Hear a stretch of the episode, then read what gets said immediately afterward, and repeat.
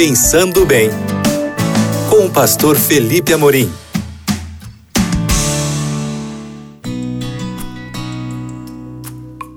Olá, queridos amigos da Rádio Novo Tempo, que alegria falar com vocês aqui no Pensando Bem, nesse espaço de estudo da Bíblia, nesse espaço de apresentação de princípios bíblicos que nos ajudam a ter uma vida mais uh, produtiva, uma vida mais eficiente para o reino de Deus. Não é? Muitas vezes a gente está é, andando e parece que tem um peso amarrado ao nosso pé, né? a gente não consegue avançar, a gente não consegue crescer espiritualmente. Muitas vezes nós estamos uh, trilhando por caminhos errados e a gente precisa dos princípios bíblicos para aprendermos a viver de maneira feliz. E nós estamos aí nessa série sobre as cartas de amor a carta, as cartas de João, ali no finalzinho da Bíblia.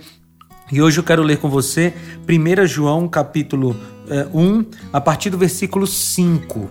Diz assim: Ora, a mensagem que da parte dele temos ouvido e vos anunciamos é esta: que Deus é luz e não há nele treva alguma. Se dissermos que mantemos comunhão com ele e andamos nas trevas, mentimos e não praticamos a verdade. Se, porém, andarmos na luz, como Ele está na luz, mantemos comunhão uns com os outros, e o sangue de Jesus, seu Filho, nos purifica de todo pecado. Que mensagem, queridos, que mensagem. João está aqui dizendo que Deus é luz. Ou seja, todos os lugares nos quais Deus está são lugares iluminados. E iluminados pelo quê? Pela sua glória, pela sua palavra. E ele afirma aqui que se Deus está em um lugar, não tem trevas nesse lugar. Agora, essa característica de Deus, ela é atribuída a todos aqueles que andam com Deus. Ela é atribuída a todos aqueles que têm comunhão com Deus. É por isso que aqui no versículo 6, João usa essa expressão: mantemos comunhão. A comunhão é a grande diferença.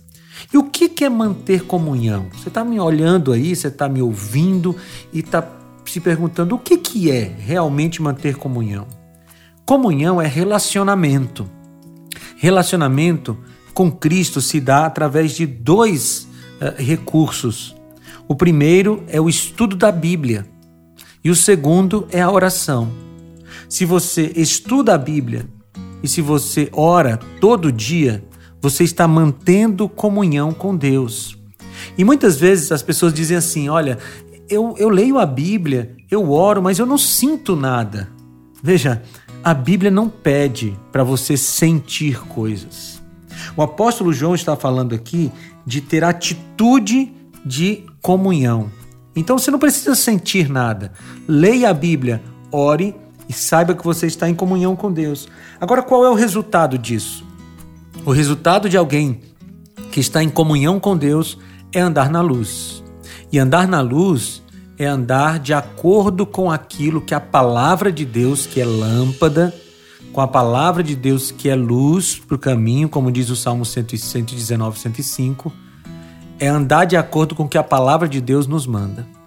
Ou seja, se uma pessoa diz, como o apóstolo João está falando, se uma pessoa diz que anda na luz, mas não faz o que a palavra de Deus pede, o próprio apóstolo João usa uma expressão forte aqui. Ele diz: essa pessoa é mentirosa.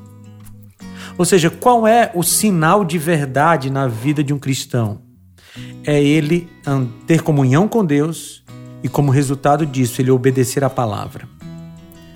Amigos, se alguém diz que anda com Deus, mas desobedece à palavra de Deus, essa pessoa é mentirosa, segundo o apóstolo João. Mas se você anda com Deus e obedece à sua palavra, mesmo de vez em quando você tendo lutas, e às vezes caindo, mas levantando e continuando, aí sim você está na luz, está com Deus e você está de parabéns, porque você está no caminho certo. E aí, que tal andar na luz, ter comunhão com Cristo e ao mesmo tempo obedecer a Sua palavra como resultado disso? vai ser muito bom para você, tenha certeza. Vamos orar. Senhor Deus, nos ajuda a andarmos na luz como resultado da comunhão contigo, em nome de Jesus. Amém.